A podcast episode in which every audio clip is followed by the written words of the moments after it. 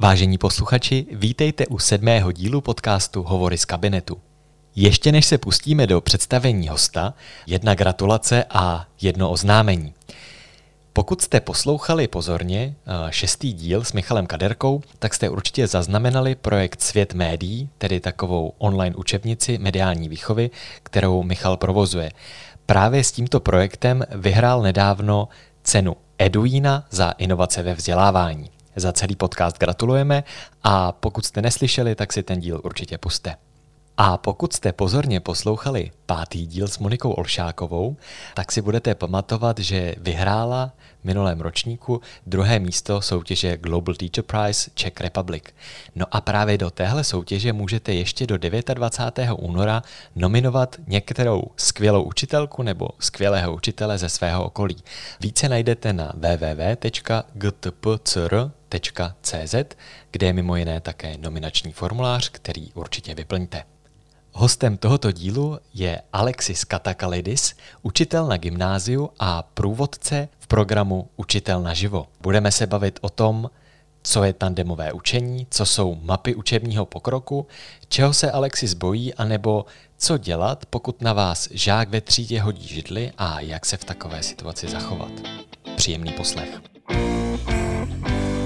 Ahoj Alexi a díky, že jsi našel čas. Ahoj Dane, je to potěšení pro mě. Mám na tebe hned velmi rychlou zákeřnou úvodní otázku. Jak rychle se tvoji studenti, ať už žáci nebo tady v učiteli naživo, protože pracuješ v učiteli naživo, mm-hmm. jak rychle se naučí vyslovovat správně tvé příjmení? Ježíš, to je zapeklitý. Hele, já asi je netestuju v tom, ale myslím, že ti nadání poměrně rychle a, a ti ostatní tak to prostě rozsekáme na drobné kousky, kata, kalidis a ty potom spojíme a každý to zvládne nakonec. Jo, já jsem se totiž uvědomil, že když jsem uh, si dělal přípravu na tenhle rozhovor, tak jsem zjistil, že jsem vlastně celý ty roky vypouštěl jednoka. Tak mě to Aha. napadlo, že to je na to, že jak, jak dlouho se známe, že to je docela vtipný. My máme s bráchama sbírku jakoby men, uh, protože jsme čtyři bráchové, kdo to jak, kdy, kde zkomolil. A je to docela zvláštní kombinace, tam jsou i nepředvídatelné. Z toho jména už můžeme odvodit, že jsi, vlast, jsi z Řecka, tak na půl řek po tátovi, ale narodil jsem se tady a žiju tady celý život. Promítá se to nějak do tvýho učení? Třeba ta povaha? Já vlastně nevím, já se považuji dost za Čecha s nějakými řeckými jako rysy nebo prvky a vlastně si tím nejsem jistý. Je těžký se vyjádřit takhle k tomu jako etnickému nějakému jako predominantnímu prvku, jestli něco takového je nebo není, to bych asi nechtěl se tam pouštět. A to byla taková nefér otázka. Každopádně eh, využiju, ty jsi si sem sebou přines knížku formativní hodnocení, respektive zavádění formativního hmm. hodnocení, což je takový pojem, který se poslední dobou často objevuje v různých učitelských článcích nebo teď vlastně i v médiích, třeba hmm. okolo strategie 2030. Co to je formativní hodnocení? To je velmi dobrá otázka a myslím, že na ní neexistuje jednoduchá odpověď, protože formativní hodnocení chápe mnoho lidí různými způsoby. Formativní hodnocení je pojem, který existuje nebo se používá v anglosaském kontextu asi už tak nějak 50 let a spopularizoval ho, já nevím, jestli se tady mám pouštět do přednášky, ale když já tak tě, mě já tě, když tak jo, dobře. Pojem spopularizoval někdy v roce 98 profesor Dylan Williams s dalším profesorem Paulem Blackem a myslím, o co jim šlo, byl jeden takový prvek v učení a to je Děti by měly vědět, co se učí, kvůli čemu se to učí, kde je ten cíl, řekněme, a kde se právě v tom učení nachází, v jaké fázi jsou a co by měli dělat, aby se posunuli k tomu konečnému cíli. Což eh, vlastně souvisí hodně s učením a nemusí to jako jednoznačně souviset s hodnocením. Já mám dojem, že často někteří kolegové to mohou chápat jako, si to vykládat jako slovní hodnocení, musíme používat slovní hodnocení, což se domnívám je prvek toho formativního hodnocení. Slovní hodnocení se nerovná formativní hodnocení. To je docela užitečný vědět. Když bys to ještě zkusil uvést na nějakém konkrétním příkladu, třeba nějakého učiva. Co to znamená to, že vím, kde teď v tom učení jsem, vím, proč se to učím a podobně? Tak jo.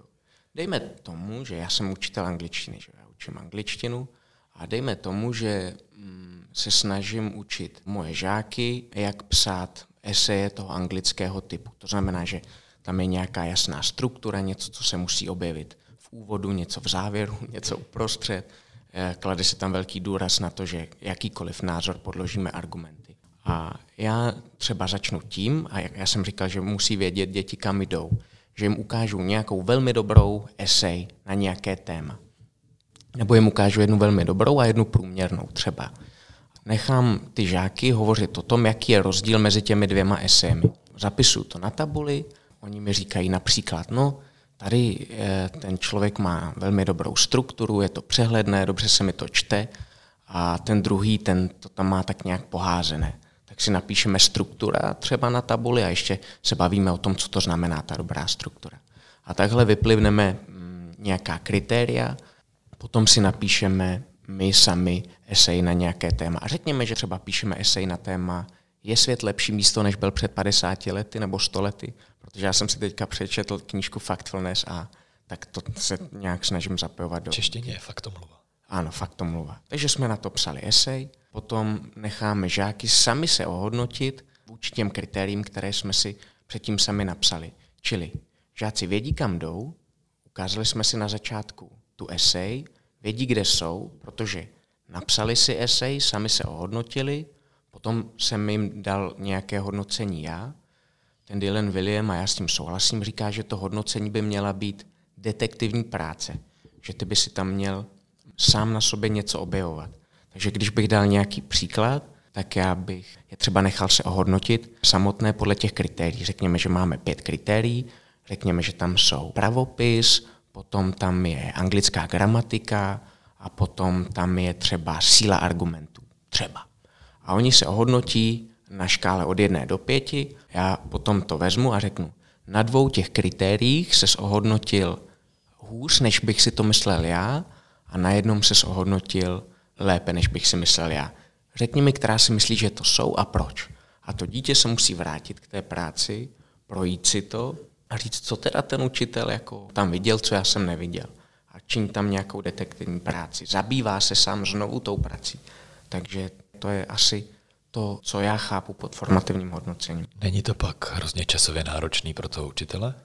To je otázka. Já myslím, že e, vlastně ani ne. Domnívám se především, že se to vyplatí. Ano, ty se musíš zabývat tím hodnocením, ale čili ty třeba věnuješ jednu hodinu tomu, že se bavíte o tom, co je to dobrá esej a prohlížíte si ty dobré a průměrné ukázky, ale v té konečné fázi se ti to vrátí a vyplatí, protože ten postup vůči tomu cíli pro ty studenty bude snazší, pravděpodobně rychlejší. Zároveň, když se bavíme o formativním hodnocení, tak často nejsou slyšet jeho, nebo neobjevují se jeho limity. Vlastně v čem se na ně třeba nejde spoléhat eh, jako stoprocentně. Snažím se dojít k tomu, že mám pocit, že v Čechách často se objeví nějaká jako inovace, i když tady ta inovace teda už je docela dlouho a teď ji chceme celou přebrat bez hmm. nějaký jako kritiky. Tak bych ano. se tě teď chtěl zeptat právě na to, kde vidíš ty limity nebo kde vidíš ty třeba problémy, nebo na co si dát pozor. Děkuji, to je skvělá otázka, protože to formativní hodnocení má třeba velmi zajímavou historii ve Velké Británii, kde vlastně se začalo zavádět už od ehm, toho roku 2000 třeba, nebo 98, a investovali se do toho velké peníze. Státně to bylo podporováno na úrovni ředitelů škol a i učitelé to velmi přijali za své. A zajímavé na tom bylo, že to formativní hodnocení, ačkoliv vlastně už by si pravděpodobně nepotkal žádného učitele ve Velké Británii, který by ti řekl, já vůbec nevím, co to formativní hodnocení je. Prostě každý učitel by ti řekl, ano, já používám formativní hodnocení. Přesto učení žáků se podle výzkumu v Británii, podle těch výsledků v PISA nebo těch, které si dělají oni. PISA jenom připomenu, jo, mezinárodní srovnávání zemí OECD. Jasně, a ti angličtí studenti mají takové ty ligové žebříčky, ale nedošlo k žádnému prostě zlepšení žáků, ačkoliv řekněme už teď, já nevím, 17 let se používá poměrně obšírně v anglických školách to formativní hodnocení. A teďka dobrá otázka, proč se to tak stalo. Zdá se, já to nemám ze svojí vlastní hlavy, čtu si k tomu knížku od Daisy Christodulu, která se jmenuje The Future of Assessment, nebo budoucnost jako hodnocení, něco takového volně přeloženo, tak ona tvrdí, že, a Dylan William to taky tvrdí, jeden z autorů toho nápadu, že ti učitelé to špatně pochopili. Čili přesně to, co jsme zdůrazňovali na začátku, že učitelé začali říkat, neměli bychom hodnotit známkami. To vůbec nemá s formativním hodnocením nic společného, nebo měli bychom hodnotit pouze slovním hodnocením. To omezujeme, to formativní hodnocení, úplně na maličký segment, který, když ho takhle vydělíme eh, z toho pedagogického, já nevím, směru, tak nedává vůbec žádný smysl. Takže tohle si myslím, že je velký limit zacházení s formativním hodnocením. Myslím si, že mnoho lidí u nás prostě přesně jak říkáš, to přebírá, někdo nám říká ze zhora, že to máme dělat, tak my se o to začneme snažit, začneme se zajímat, co to znamená.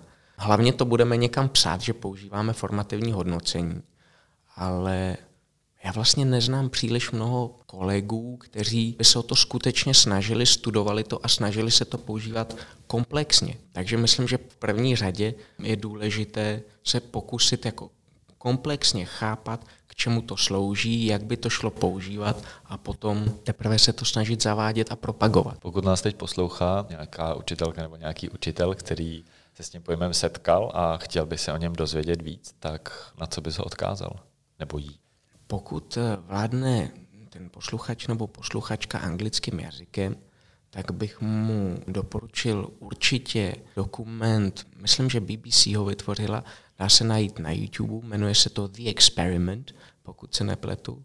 Jsou to dva díly, oba trvají asi hodinu a je to o učitelích ve Velké Británii, které pod vedením tohohle vědce Dylana Williama zavádí metody formativní výuky. A já záměrně používám to slovo formativní výuka, protože se domnívám, že ty metody nejsou pouze o hodnocení.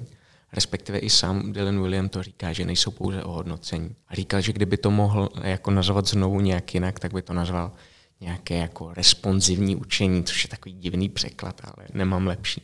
A pokud kolegové hovoří česky a s angličtinou se nejsou tak jistí, tak bych jim doporučil tuhle knížku, kterou tady zrovna mám sebou. Kterou teď ukazuješ, ale to posluchači nevidí. Já jsem si odhalil jako ten titul, abych to mohl přečíst. Zavádění formativního hodnocení, přátelé, od Dylana Williama a Siobhan Leehyové, což je hezké irské jméno, to je jedno úplně. V češtině to vydala edukační laboratoř. Hmm.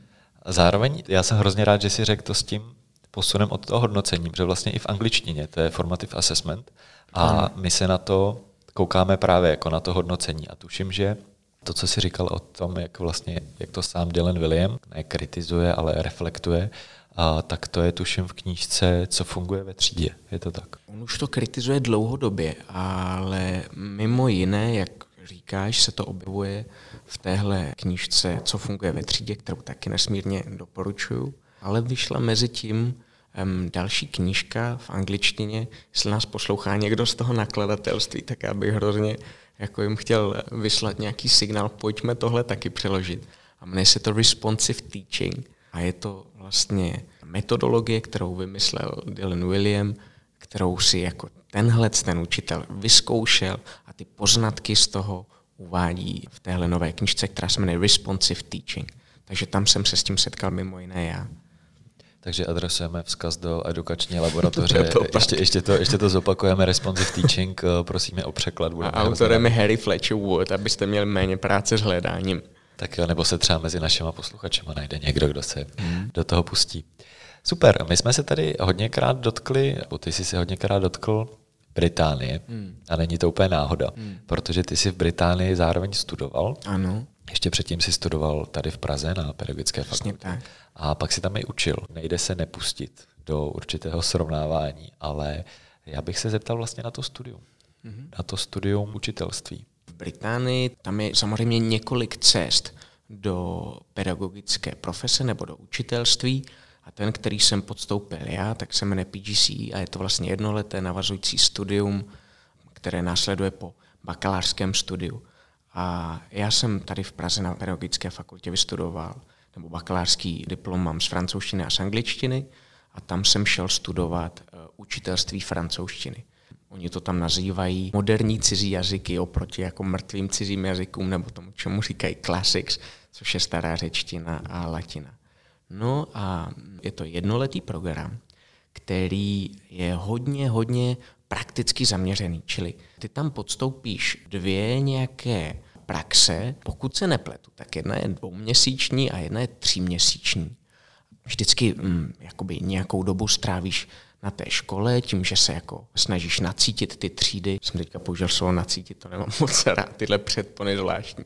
Že se snažíš pochopit jako dynamiku v těch třídách a potom tam učíš. A je to vlastně docela náročné, protože už na té první škole učíš třeba, já si vybavuju, že jsem učil 11 hodin týdně, což je poměrně časově i psychicky náročné, protože každý, kdo učil nebo se snažil učit, tak ví, že příprava jedné hodiny ti může trvat nesmírně dlouho. A teďka ty máš odučit čtyři týdny po 11 hodinách. Ale tím, že je to takhle nesmírně intenzivní, máš po každé hodině zpětnou vazbu od svého provázejícího učitele nebo mentora, tak eh, se domnívám, že ta učící se křivka nebo to, co se naučíš během toho jednoho měsíce, tak je vlastně obrovské penzum znalostí, zkušeností, zvedne se ti sebevědomí v tom učení. Jako kdokoliv, kdo se bál předstoupit před třídu, tak to už prostě je za tebou, protože nemáš čas jako se nad tímhle strachem zamýšlet. Bál se předstoupit před třídu? Ne, já jsem se tohle nebál, protože já jsem vlastně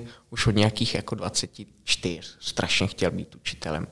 Takže jsem se tohle nebál, naopak jsem se na to těšil nemohl jsem se dočkat. Já jsem vlastně nemohl vydržet to, že někdo učí, že se musím koukat na toho provázejícího učitele a že už bych dávno chtěl učit sám. A já se omlouvám, ty jsi mě zeptal jakoby na strukturu toho studia a já jsem se věnoval jenom té praxi. Mám to doplnit? Co, což nebo? je docela vlastně jako zajímavý pro to srovnání, jak to máme tady. Hmm. Teď teda probíhají změny, docela velký na pedagogických fakultách, ale zpravidla je to jako měsíc hmm. a měsíc za celý studium, hmm. což je vlastně poměrně rozdíl. Já nevím, jaká je intenzita tam, kolik se odučí praxe, nebo ono to závisí, ale... Já teď můžu sáhnout jenom do té vlastní zkušenosti, která už je jakoby o dvě akreditace jinde. Já jsem odučil nějakých 40 hodin, mm-hmm. což vlastně byl jeden tvůj. To byla jedna moje škola a potom to byla ta kratší praxe vlastně. Ještě jsem se tě chtěl zeptat, ty jsi zmínil to mentorství. A to slovo je i u nás takový jako hodně moderní ale často se pod ním objevují různé věci, co vlastně to mentorství pro tebe nebo v té Británii znamenalo a znamená. Zase, jak správně říkáš, Dane, já si myslím, že to spoustu lidí chápe jinak a já můžu teda uvést, jako, co to znamenalo mentorství v té Británii. Ty jsi student do jednoletého studia a máš k sobě tedy nějakého učitele, který je tvým mentorem a já vlastně neznám ten český termín a ty jsi mentý tohohle mentora. A tenhle člověk s tebou je na náslechu v několika tvých hodinách, nemusí být na každé tvé hodině, ale v mém případě to vlastně byly všechny hodiny, čili 11 hodin týdně. Já jsem tam měl člověka, který mě viděl učit a na každou hodinu jsem měl nějaké zápisky, protože tenhle mentor vždycky, a myslím, že ten způsob, jakým to dělala moje mentorka, byl nesmírně přínosný pro mě, protože to byl nějaký popis té hodiny, bez jakéhokoliv jako soudu v podstatě a s nějakými otázkami a podněty. Takže já jsem si to přečetl a už jenom tím, že jsem to viděl očima někoho jiného a procházel jsem si znovu jakoby tím, co se dělo. A ona tam pojmenovávala věci, které já jsem neviděl. Dva kluci v řádu se v tenhle moment odpojili. Já jsem si říkal, sakra, čím to mohlo být, že se, prostě ty tam máš jakoby druhý pár očí, je to skoro něco, jako kdyby si tam měl videokameru ale už se na tu jako hodinu nemusíš dívat znova, ale někdo ti to tam už rovnou napsal, co viděl. A potom, protože je to zkušenější člověk, tak se spolu bavíte o tom, co tam bylo dobré, jako potvrzování takových dobrých učitelských návyků a co by se mohlo nějak změnit. Často je to strašně frustrující pro tebe jako pro studenta, protože ty se nemůžeš změnit takhle hrozně rychle, jako ta mentorka ti bude říkat, Dane, ty už si zase udělal tohle, ty už si zase udělal tohle, to prostě a ty si říkáš, sakra, tak podaří se mi tenhle aspekt jako mého učení zlepšit. No a nakonec samozřejmě se ti to podaří, ale může to být i frustrující. Super, díky moc. A limit, proč tohle moc u nás nefunguje, Myslíš jak, to mentorství? Jo, jaký si myslím, tak je časová a zároveň i finanční náročnost. Hmm. Je náročný pro tohle člověka, aby se nějak zaplatil ten jeho čas, aby se nějak zaplatila ta jeho expertíza. Jak to mají vyřešený v té Británii? Můžu to ještě rozporovat, to, co říkáš. Já se domnívám, že ještě další důležitá věc, nebo rozporovat, já souhlasím, ale vlastně bych k tomu ještě dodal jednu věc, která se domnívám, že ti naši kolegové musí chtít něco na té praxi svojí měnit. Protože my vlastně nejsme zvyklí a ono je to, je to ohrožující. Já se ti přiznám, že zvu kohokoliv do mých hodin a mně je to jedno, jak budu učit protože já o tom učení mluvím se spousty lidma, vyučuju ho tady do jisté míry nebo provázím tímhle programem učitelem na život, takže říkám vždycky, kdokoliv ke mně chce přijít, tak se přijďte podívat. Ale vždycky se cítím jako trošičku v napětí, co tam ten člověk uvidí. Protože já si myslím, že by měli mě nachytat, jako pokud cokoliv tady z toho říkám a lžu, tak by mě přitom měl někdo nachytat. A já se snažím jakoby mluvit to, co, jak učím a jak žiju, ale proto vždycky říkám, kdokoliv se přijďte ke mně podívat do hodiny. Ale je to ohrožující prostě. A pustit někoho k sobě do hodiny, aby ti potom ten člověk říkal, aby ti kladl mentorské jako otázky. Oni to většinou ti lidi umí, jako se tě ptát, tak aby tě neohrozili, ale je to náročné. Takže ty se mě zeptal, já zpátky k té otázce, jenom jsem chtěl dodat tohle, že je to prostě ohrožující pro kolegy. V Anglii je to prostě zařízené tak, že ten program pedagogický, který ty jako nastupuješ, tak ty zaplatíš 9 tisíc liber za to. Což jako tehdy, když já jsem to studoval, tak v přepočtu třeba libra byla, já nevím, 40 korun nebo 40 korun, tak si vím, že to je třeba 360 tisíc korun, což je jakoby obrovská částka. Ovšem, vzhledem k tomu, že v Anglii se děje už nějaký čas to, co se děje i u nás, to, že chybí učitele skoro ve všech předmětech. A v Anglii ten stereotyp eh, říká, a říká to mm, jako popravdě, že mnoho lidí neumí cizí jazyky.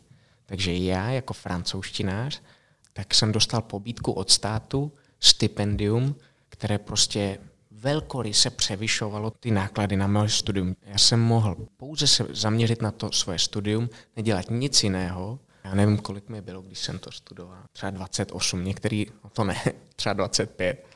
Eh, někdy před 6 lety jsem to podstoupil, že jo. Takže, nebo sedmi. Takže ty můžeš přestat pracovat, tam byli bankéři, architekti, všechno možné. Ti lidi přestali pracovat, dostali pobídku od státu a mohli se soustředit jenom na to učení. Prostě se investuje více peněz. Čím jiným ještě je to zařízeno? Myslím si, že je tam větší tradice tohohle, tohohle přístupu. Anglie je země spolu se státy, kde vzniknul tenhle mentoring a coaching. Čili... Mm, myslím, Možná, jaký je rozdíl mezi mentoringem a coachingem?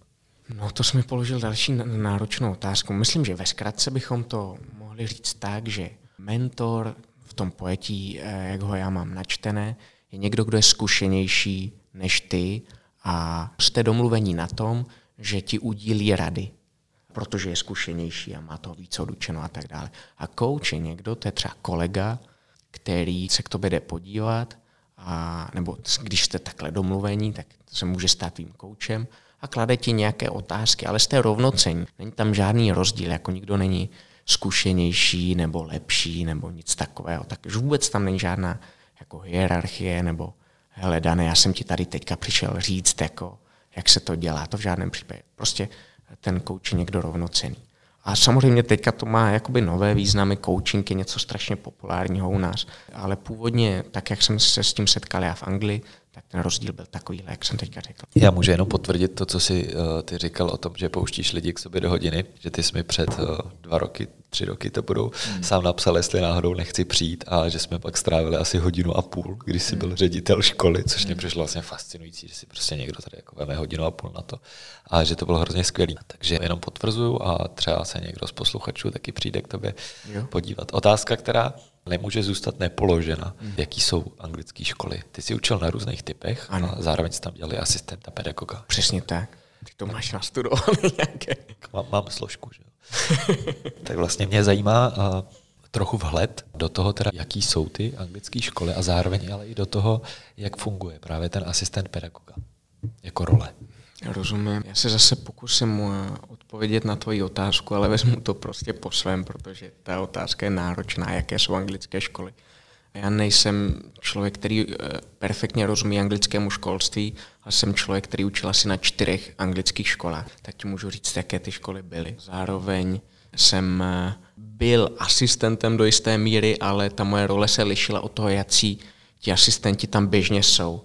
Tak teďka nevím, jestli mám odpovědět na to, co to znamená, jako co to znamenalo pro mě tam být asistentem, nebo jaká je role asistentů. Zajímá mě ta tvoje zkušenost. Ta moje zkušenost, OK. Takže já jsem tam eh, se vlastně do Anglie dostal přes taký program Comenius, takový evropský program výměný a jel jsem jako francouzštinář vlastně do britské školy reprezentovat, řekněme, jako českou kulturu a zároveň tu, tu mou jakoby pedagogickou doménu, což byla francouzština. Čili já jsem tam chodil do různých tříd, třeba do předmětu historie nebo zeměpisu, nebo literatury a vždycky jsem tam říkal, třeba se bavili o první světové válce a já jsem říkal, jaká je česká perspektiva na tu první světovou válku. Takže to bylo spíš takové tandemové učení, jako to, co jsem tam dělal já. Tady se možná zastavíme, protože co je to tandemové učení? Jo, jasně. Ty zase kladeš těžkou otázku, protože tandemové učení může mít spoustu podob. Tandemové učení asi v tom konvenčním nebo v tom nejčastějším jako významu by bylo, že učíte ve dvou a společně připravujete tu hodinu, společně potom nějak reflektujete. Takže mohlo by to například být to, že ty učíš biologii a já učím angličtinu a dohodneme se, že ty přijdeš ke mně učit, já nevím, třeba nějaké zajímavé téma biologické, společně si to naplánujeme, aby to mělo přínos pro nás oba, dohodneme se, kdo odvede jakou část té hodiny a potom si spolu sedneme a řekneme si, co jsme se jeden od druhého naučili a od studentů. Stačí takhle. Na poznámku pod čeru ideální. Super. Takže já jsem tam byl takovýhle asistent učitele. A nebo jsem tam prostě seděl například v literatuře, já mám rád literaturu, a měl jsem tam jednu nesmírně inspirativní kolegyni, takže tam jsem vždycky jenom seděl a když jsem měl dojem, že se můžu nějak zapojit nebo můžu být nějak prospěšný, třeba tím, že žáci jako nepochopili, co mají dělat, tak eh, jsem si tam jenom sednul a položil jsem pár otázek a dělal jsem něco takového. Pokud by se ptal na to, co tam dělá běžně asistent, tak to je zase jako strašně zajímavá otázka. Jestli můžu, tak mě když tak zase zastav tak eh, v Anglii se zainvestovali obrovské peníze do toho asistentství. A potom, protože eh, k tomu mají takovýhle zodpovědný přístup, tak to evaluovali. Nebo udělali evaluaci té investice. Vyplatilo se to. A zjistili, že bohužel většina těch asistentů nebo spolupráce asistenta a toho třídního učitele nebo učitele, který učí tu třídu, nemá jakýkoliv pozitivní dopad na tu třídu. Což je vlastně šokující, že jo? To okamžitě bychom si mysleli, že když tam je víc lidí, více pozornosti, tak to musí přeci mít pozitivní dopad. Ale pozitivní dopad to mělo pouze v případě spolupráce těch dvou lidí, když eh, tam existovala nějaká komunikace mezi nimi, když ten učitel, co běžně tu třídu učil, tak říkal tomu asistentovi, co se tam bude dít, radili se o tom, jak přistupovat k těm dětem, které potřebují pomoc. A je to celá jako věda v podstatě, jak dobře spolupracovat s tím asistentem. A, a myslím si, že to mít ve třídě asistenta neznamená eh, jednoznačně přínos pro třídu. A možná se nebudeme pouštět do těch důvodů, protože to je zase téma úplně nějaké jiné. Mě by ještě k tomu zajímalo, jo. kdo to tam vlastně evaluuje, kdo to měří, kdo to hodnotí? To ministerstvo školství vždycky pověří nějaký vědecký tým.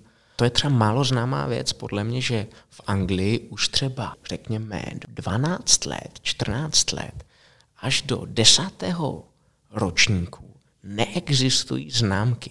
My se tady bavíme o Finsku vždycky, ale v Anglii neexistovaly třeba jako 12 let známky, ale existovaly, u nás by tomu odpovídal termín jako mapa učení. Že ty máš popsané jako kroky toho, kde ve francouzštině, například budu mluvit o francouzštině, kterou jsem tam učil, máš osm nějakých úrovní a na úrovni jedna tam je umím napsat jako pár slovíček ve francouzštině dobře pravopisně, pár slovíček si pamatuju. Dvojka je třeba umím tahle slovíčka propojovat do věd. Třetí úroveň by byla umím vyjádřit svůj názor a podpořit ho argumentem. Čtyřka by byla umím použít minulý čas k tomu, abych vyprávěl souvislý příběh a tak dále a tak dále. A ty si eh, jako hodnotil ty svoje studenty tímto způsobem. Teďka ale se omlouvám a já nevím, proč, proč tady mluvím o tom hodnocení. Uh, jo, ano, pardon, už vím, protože ty se mě ptal, jak se to evaluuje. Proběhla evaluace, která byla zadána nějakému vědeckému týmu z nějaké univerzity. To, a to jsou vždycky jiní lidé. Prostě se vybere člověk, o kterém se nějaký tam pověřenec z ministerstva domnívá, že téhle oblasti rozumí. Výhoda Anglie je, že ta pedagogická věda je tam hodně daleko a že ti angličtí profesory prostě mají ty finance a mohou dělat takovéhle rozsáhlé dlouhodobé výzkumy, které přinášejí rigorózní data. Což je vynikající a oni potom na základě těch dat mohou dělat nějaká rozhodnutí. Proto například přišli na tohle, což je důležitá informace i pro nás, že ti asistenti, já nechci říkat asistenti nepomáhají, ono, co je špatně, není jsou ti asistenti, ale spolupráce těch dvou lidí.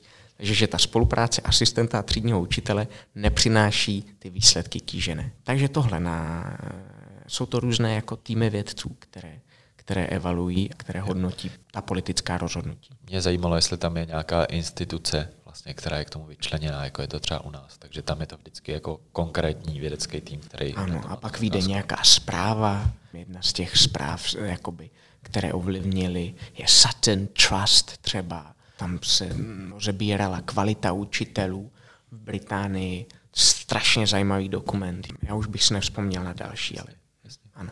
Super. Jaký byl průřez těma školama, kde jsi učil? Jo, děkuji, že jsi mě tam vrátil k téhle otázce. Já jsem měl výčitky, že jsem to nezodpověděl. V Anglii prostě jsou hrabství a zase v těch hrabstvích se jakoby částečně liší, jak ty školy fungují. Třeba v tom hrabství, kde já jsem dělal, jak jsme to nazvali, asistentem, ale v podstatě tandemového jako parťáka, tak existují gymnázia. Potom existují, co to hrabství se jmenuje Lincolnshire, a potom existují gymnázia ještě v hrabství Kent. Ale ve všech ostatních anglických hrabstvích gymnázia neexistují. To znamená, zase se tady bavíme jako vždycky o Finsku, jako zemi, která se snaží prostě nějakými kroky demokratizovat eh, školy, ale v Anglii, a teďka bych lhal, ale já se domnívám, že už od 70. let. Bavíme se tedy teďka o Anglii, pozor, protože Skotsko a Wales a Severní Jirsko má autonomní vzdělávací systém. Tak eh, já tedy jsem první, ta škola, kde jsem učil, byla škola stará, teďka si představ, 400 let. Ta škola byla založena v roce 1630. Bylo to gymnázium, byla to veřejná škola a byla jedna z nejlepších 50 škol, co se týče těch výsledků. V Anglii je bohužel jakoby ta, nebo já říkám bohužel, je ten zvyk, že se, že se zveřejňují výsledky ekvivalentů asi českých maturit, prostě toho, čemu oni říkají GCSE a nebo A-level, tak to se zveřejňuje a tahle škola byla mezi 50 nejlepšími veřejnými školami nebo školami vůbec v Anglii. Musel si udělat zkoušky, aby se tam dostal. A bylo to jako v podstatě velmi podobné jako našemu gymnáziu, nějakému takový ten stereotypní obrázek, co si uděláš. Motivovaní žáci, velmi tvrdě pracující žáci, velké nároky kladeny na ty žáky.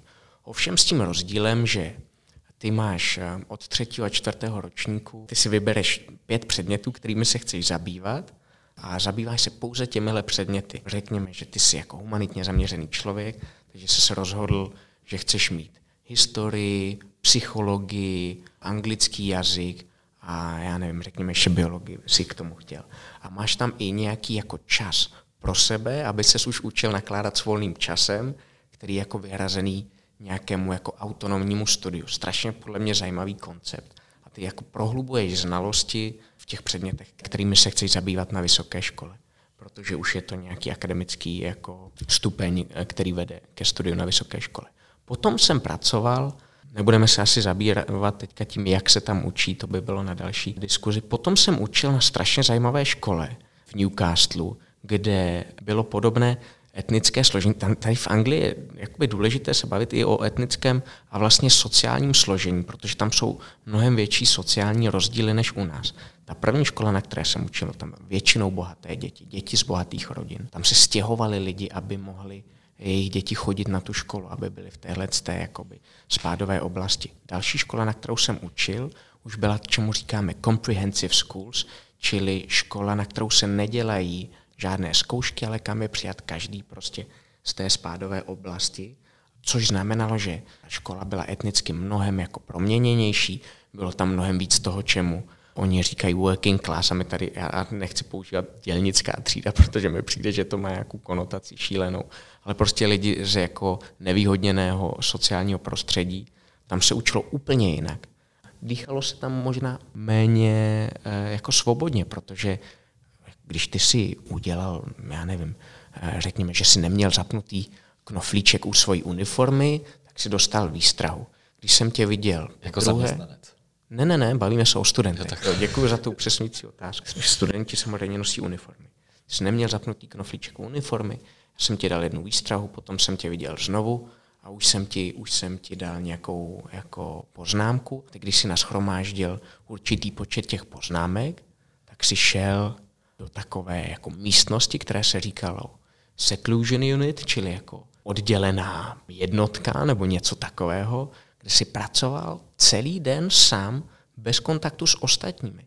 Čili v Anglii vlastně na této škole, když ty si vyrušoval, řekněme, ostatní během hodin, nebo si nedodržoval ta někdy poměrně přísná pravidla, tak řekli, podívej, ty nejsi schopen dodržovat ta pravidla, to znamená, že teďka budeš sám a budeš pracovat o samotě. Pro mě to je poměrně kontroverzní, ovšem v té škole to fungovalo. Jako ta škola měla vynikající výsledky a, a rodiče to vyhledávali. Ono akademicky a motivačně člověk by řekl, tohle přece není v pořádku. A já s tímhle pohledem nesouhlasím. Já souhlasím s tím, že prostě my musíme hledat řešení, která jsou vhodná pro tu danou školu, pro to dané místo a tak dále. Čili nebudu to odsuzovat, ačkoliv filozoficky s tím nejsem úplně zajedno, tak nikdy bych to eh, jako neodsoudil tohle jednání. Zároveň ještě jsem k tomu chtěl dodat, že v téhle škole na konci každé hodiny dané, tak ty si studenti k tobě chodili se svými sešity a ty jsi mohl rozhodnout, kolik jim dáš razítek odměnu na konci té hodiny. Čili ty si jak mohl... starý žáci. Prosím? Jak starý žáci? No, podívej, od 11 eh, do 16 let. A 16 letý jim šlo ještě o razítka. Představ si, že ano, ale protože jsme to tady řekli ve zkratce, tak tomu možná neděláme, tak to možná eh, není v pořádku, že to jenom takhle zjednodušujeme, ale to, co oni dostávali, nebyly razítka, ale oni dostávali signál od učitele, já si myslím, že ty si dneska pracoval dobře, což je něco úplně jiného, než dostat razítko samozřejmě. A pak jsem pracoval na škole, která byla jedna z úplně prvních, které zavedly projektovou výuku jako celoplošně a kde zavedl ten ředitel, který byl nesmírně jako progresivní předmět. Učíme se učit a tak dále. Takže v Anglii jako jsou obrovské rozdíly mezi těmi školami. Potom jsem šel do Londýna učit a tam jsem zase pracoval na škole, která byla jenom chlapecká to byla zase novum pro mě, protože předtím to byly samé jako smíšené školy. To byla škola, kde bylo třeba třetina dětí byli žáci, kteří nebyli narození v Anglii. Takže to jsou zase učitelské výzvy, které jsou úplně jiné. A třeba v první hodině tam na mě jeden žák hodil židli. Jak jsi to eh, řešil? Uhnul jsi. no, uhnul jsem, on mě netrefil, takže jsem nemusel uhýbat, ale, ale chtěl jsem jenom tím jakoby říct, že vlastně chování v těch školách postupy v těch školách, že jsou úplně jiné. Ehm, čímž vlastně vyvracím to tvrzení ehm, teďka, že, nebo to je na delší diskuzi zase, ale že to školství tam je demokratické, protože vyžaduje velmi těch rodičů znalost těch škol, aby vybrali, co je pro ty děti ideální. Já bych se ještě vrátil, je to taková jako zkratka to, ale jak jsi řešil tu situaci? Prostě, když s tou židlí? S tou židlí. Hele, to byla jedna jako z mnoha, mnoha takových strašně náročných učitelských situací, které se mi staly. Já jenom pro pobavení možná posluchačů uvedu ty další. Ze třídy mi odešel kluk, já jsem byl v přízemí, prostě se zbalil a odešel. A potom na mě dělal gesta přes okno. Jako, a nemyslím tím, že mi mával, dělal na mě zprostá gesta. A teďka ostatní děti ve třídě se smály a tak dále. A co ty chceš udělat je, že nejdřív, co já jsem jako vždycky měl, dojem, že by se směl snažit udělat a snažil jsem se o to je zajistit nejprve tu třídu, to, že ta třída je v pořádku, potom se věnovat tomu dalšímu žákovi. Takže v případě tady toho zbytku, tady té židle třeba, já vím, že jsem řekl, všichni seďte, prosím pokračujte v té práci a jednoho člověka jsem poslal v Anglii jsou vždycky takový výchovní poradci, kteří jakoby se vypořádávají jako s chováním, takže jsem poslal pro tohle člověka, aby mohl s tímhle mým žákem tu situaci nějak řešit. Potom jsem se na konci dne s tím žákem sešel a povídali jsme se o tom, co se stalo, proč se to stalo a tak dále. Jak jsi pracoval v tu chvíli s emocemi? No, samozřejmě jsem měl zatmění, že jo, jako to je strašně náročný. Určitě jsem byl vyděšený v tu chvíli, ten kluk měl nějaký amok. No, takže mně se ale stalo i, že třeba mi jeden student tam vyhrožoval, že se na mě po škole počká a že mě jako napadne, že jo, fyzicky. Jako. A to byl kluk, který mu jsem já dělal zadarmo doučování, třeba půl roku po škole v matematice každý den. A to vím, že jsem teda nezvládnul jako fyzicky. My jsme se tam jako chytli kvůli nějaké situaci, že on jako prostě mluvil na svoji učitelku výtvarné výchovy. Představ si to. Já to nechci zjednodušovat, ale výtvarka je předmět, který dává průchod jako často kreativitě těch dětí. Mysleli bychom si, že tam v podstatě nemůže nastat nějaký konflikt. On mluvil prostě a já jsem jako byl jeho třídní, takže jsem za ním zašel a poprosil jsem ho, aby mi vysvětlil, co se tam stalo. A dal jsem mu jako nějakou nevyžádanou dobrou radu, nebo jsem mu řekl, že si nepřeju, aby se to opakovalo a že, nevím, nějak jsem to takhle okecával, jako takový to vydírání emoční jsem asi používal, jako ty, ty seš přece jakoby fine klouk, tohle by si neměl dělat. Prostě jsem s tím neměl žádné zkušenosti a on mi řekl, víte co, pane učiteli, teďka, a já nechci používat to zprostý slovo, ale říkal, tak teďka tohle děláte vy mě, jakože mě něco. A já říkám, tak, eh, tak si vystup ze třídy a popovídáme si tam o tom, jaký jazyk tady používáš. A on říkal, no já z téhle třídy nepůjdu, to je stejně moje jako ta vaše. Já jsem samozřejmě vybuchnul, tak jsem zvýšil hlas a on zvýšil hlas a tu situaci jsem naprosto nezvládnul a vyeskalovalo to a on řekl, že si na mě počká po škole a, že mě prostě zmlátí. Takže to byla jako obrovská škola a já to vždycky říkám kolegům tady, že No neblbni, zas tak, zas tak zlí ty děti nejsou jako u nás. Zas tak zlobiví ty děti nejsou. Vím, že to bylo pro mě jako nesmírně náročný. Člověk nazbírá spoustu takovýchhle historek ze svého okolí. Ne teda, že by házeli židle snad, ale hmm. nějaký podobný situace. Jaká je vlastně rada? Teď prostě tvoje rada člověku, co něco takového teď třeba zrovna v poslední době prožil, jako začínající učitel nebo jako dlouholetý učitel, nebo rada pro to, když se takováhle věc stane? Jak s tím naložit? Dobrá otázka. Já si myslím, že ta rada je jednoznačně, děti musí vědět, že je máš rád, že jim na tobě záleží a mít nějaká pravidla, která konzistentně dodržuješ. Aby ty děti vždycky jako nabourali, ale pokaždé jako zjistili, že když oni udělají tohle, tak ty na to zareaguješ takhle. Bez emocí, prostě tohle je to pravidlo. Tohle se ti stane, ten člověk jako na tebe hodí židly, nebo ti řekne, že prostě tě zmlátí. A já si myslím, že to není v podstatě chyba toho dítěte. Domnívám se, že má nějaké trauma to dítě, které jako vyplavalo teďka na povrch a že my jako učitele musíme být, jak říká jeden, jeden můj vzor, takový norský psycholog, že musíme být silnější a moudřejší a dospělejší a že bychom měli umět tohle odpustit, přijít znovu s úsměvem a znovu jakoby dodržovat. Samozřejmě to má nějaké konsekvence, že? když ten člověk ti udělá něco takového. To znamená, že třeba bude po škole. V Anglii se to takhle dělalo. Že ten člověk bude po škole, čili je to nějaký trest, on ho nějak podstoupí, ale ty pokračuješ dál a dál ukazuješ všem těm dětem, že je máš rád a že seš tady jako, že učíš pro ně a nějakým způsobem, řekl bych, že je to nějaká konzistence v tvém jednání. To bude možná překvapivá rada, ale hodně užitečná hmm. pro řadu lidí. Co znamená učit naživo? Naživo, co to znamená? Učit naživo znamená podle mě dělat to s entuziasmem a chtít to dělat dobře a chtít se zlepšovat. A znamená to vnímat, že ve třídě nestojím sám, ale, ale jsou tam nějaké děti a mým úkolem je ty děti zaujmout, protože každý víme, že skoro pro jakýkoliv předmět nějaké děti můžeš zaujmout a vnímat ty děti a snažit se je učit. A navázat s nimi nějaký vztah. Považovat to za důležité, neučit pouze jen tu látku, ale učit tu látku, ty děti, které máš před sebou. Super. Já jsem se na to ptal i částečně proto, že ty máš na starosti přípravu učitelů v programu Učitel naživo. Ano, jsem jeden z průvodců, kteří mají na starosti tu přípravu. Co to znamená ten program? Jak funguje? Lidi, kteří mají už nějaký magisterský diplom a chtěli by učit, tak mohou se k nám přihlásit do programu. Ten program je dvouletý a na jeho konci mohou získat něco, čemu říkáme pedagogické minimum. Ten program my nazýváme doplňkovým pedagogickým studiem a na konci oni získají legální oprávnění učit ten předmět, který mají vystudovaný jako skrze to magisterské studium. Takže vždycky, když někdo přijde sem k nám, tak a má jako zájem u nás učit, tak my se s ním bavíme o tom, co vystudoval, co si myslí, že by tedy mohl učit, k čemu ho to magisterské studium opravňuje a potom se tady s námi tedy dva roky učí učit. My se spolu učíme učit.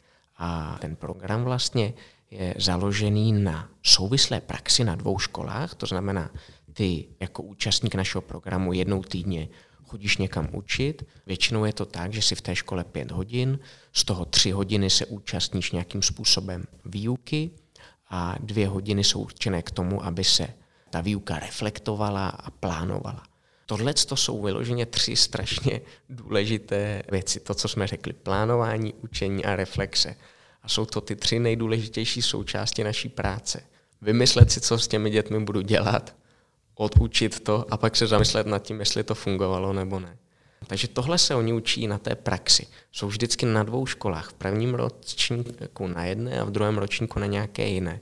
My vždycky doporučujeme, aby si vyzkoušeli jako různé typy škol, což je skvělé, protože u nás ti studenti jako získají skutečně hluboký vhled do toho, jak nějaká škola funguje. Ty si můžeš říct, já bych se zkusil podívat na nějaké gymnázium a pak bych chtěl třeba vidět, jak funguje Montessori vzdělávání.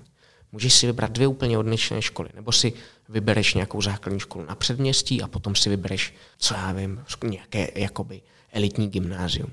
Důležité na tom je, aby tobě se dařilo dobře spolupracovat s tím provázejícím učitelem, protože, jak jsem říkal, jako integrální a důležitou součástí toho našeho programu, asi nejdůležitější, je ta praxe a na té praxi strašně důležité, jako jestli si rozumíš s tím provázejícím učitelem, jestli jste navzájem k sobě otevření, jestli spolu umíte komunikovat.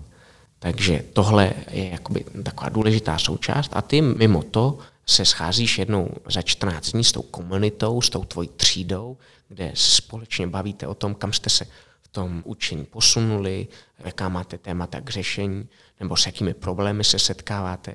Zjistíš prostě, že většina tvých spolužáků je na tom podobně a že možná jeden z vás přišel na nějaký způsob, který eh, by mohl ten tvůj problém řešit, třeba to, že tě děti neposlouchají a ty bys to chtěl vyzkoušet. Já jsem se zamiloval vlastně do tohohle způsobu nějakého společného rozvíjení v té komunitě. A je to něco, co patří k tomu formativnímu hodnocení, o kterém jsme se bavili na začátku jako rozhovoru tady, že často, když něco udělá tvůj vrstevník, tak je to, to pro tebe mnohem inspirativnější, než když to udělá tvůj učitel. Tohle to se v té komunitě děje. A potom eh, mimo těch tedy eh, setkání jednou za 14 dní, kterým říkáme reflektivní setkání, tak ty máš jednou za pět týdnů víkend tady u nás, který se zabývá nějakým důležitým aspektem učení. Může to být například to formativní hodnocení, nebo to může být komunikace se studenty, nebo to může být že k nám přijde nějaký psycholog a hovoří s námi o tom, jak se děti učí a jaké mají potřeby jako při tom učení. Nebo to může být plánování výuky, nebo se díváme důkladně na konstruktivistický přístup k výuce. No a potom k nám chodí odborníci na různé předměty. Já si myslím, že náš program je špičkový v tom, že sem chodí lidi, kteří vlastně dlouhou dobu učí a hovoří ze zkušenosti, když s tebou mluví. Takže je to teorie spojená s praxí. Tak já doufám, že jsem to teď charakterizoval nějak um, rozumně. Ty samozřejmě tu svoji reflexi, tu svoji učitelskou dráhu rozvíjíš v nějaké jakoby práci, v nějaké akademické práci, která má nějaký rozsah, musíš tam citovat nějakou literaturu, my tě vedeme k tomu, aby ty si zčetl pedagogickou literaturu, takže ty samozřejmě se potýkáš s tou teorií tímto způsobem, nějakým samostudiem. Takže to je něco na úrovni diplomy třeba? Um, není určitě v rozsahu diplomové práce. Nám jde vlastně o to, aby ty si zreflektoval nějakým způsobem tu svoji dráhu, nemusíš tam dělat vůbec žádný výzkum, o tom to není. Je to spíš jako reflexe té svojí dráhy učitelské od té doby, co si k nám nastoupil, do konce toho prvního ročníku nebo do konce toho druhého ročníku. Super. Komu bys tenhle program nedoporučil? Hele, nedoporučil bych ho někomu, kdo... Vlastně já bych ho nedoporučil málo komu, protože si myslím, že pokud máš rád děti, chceš zjistit, jestli učení je pro tebe, tak nám pojď. Protože ty v průběhu toho, toho programu se buď ujistíš v tom, že učitel můžeš být, nebo že učení není pro tebe. Je to díky té praxi.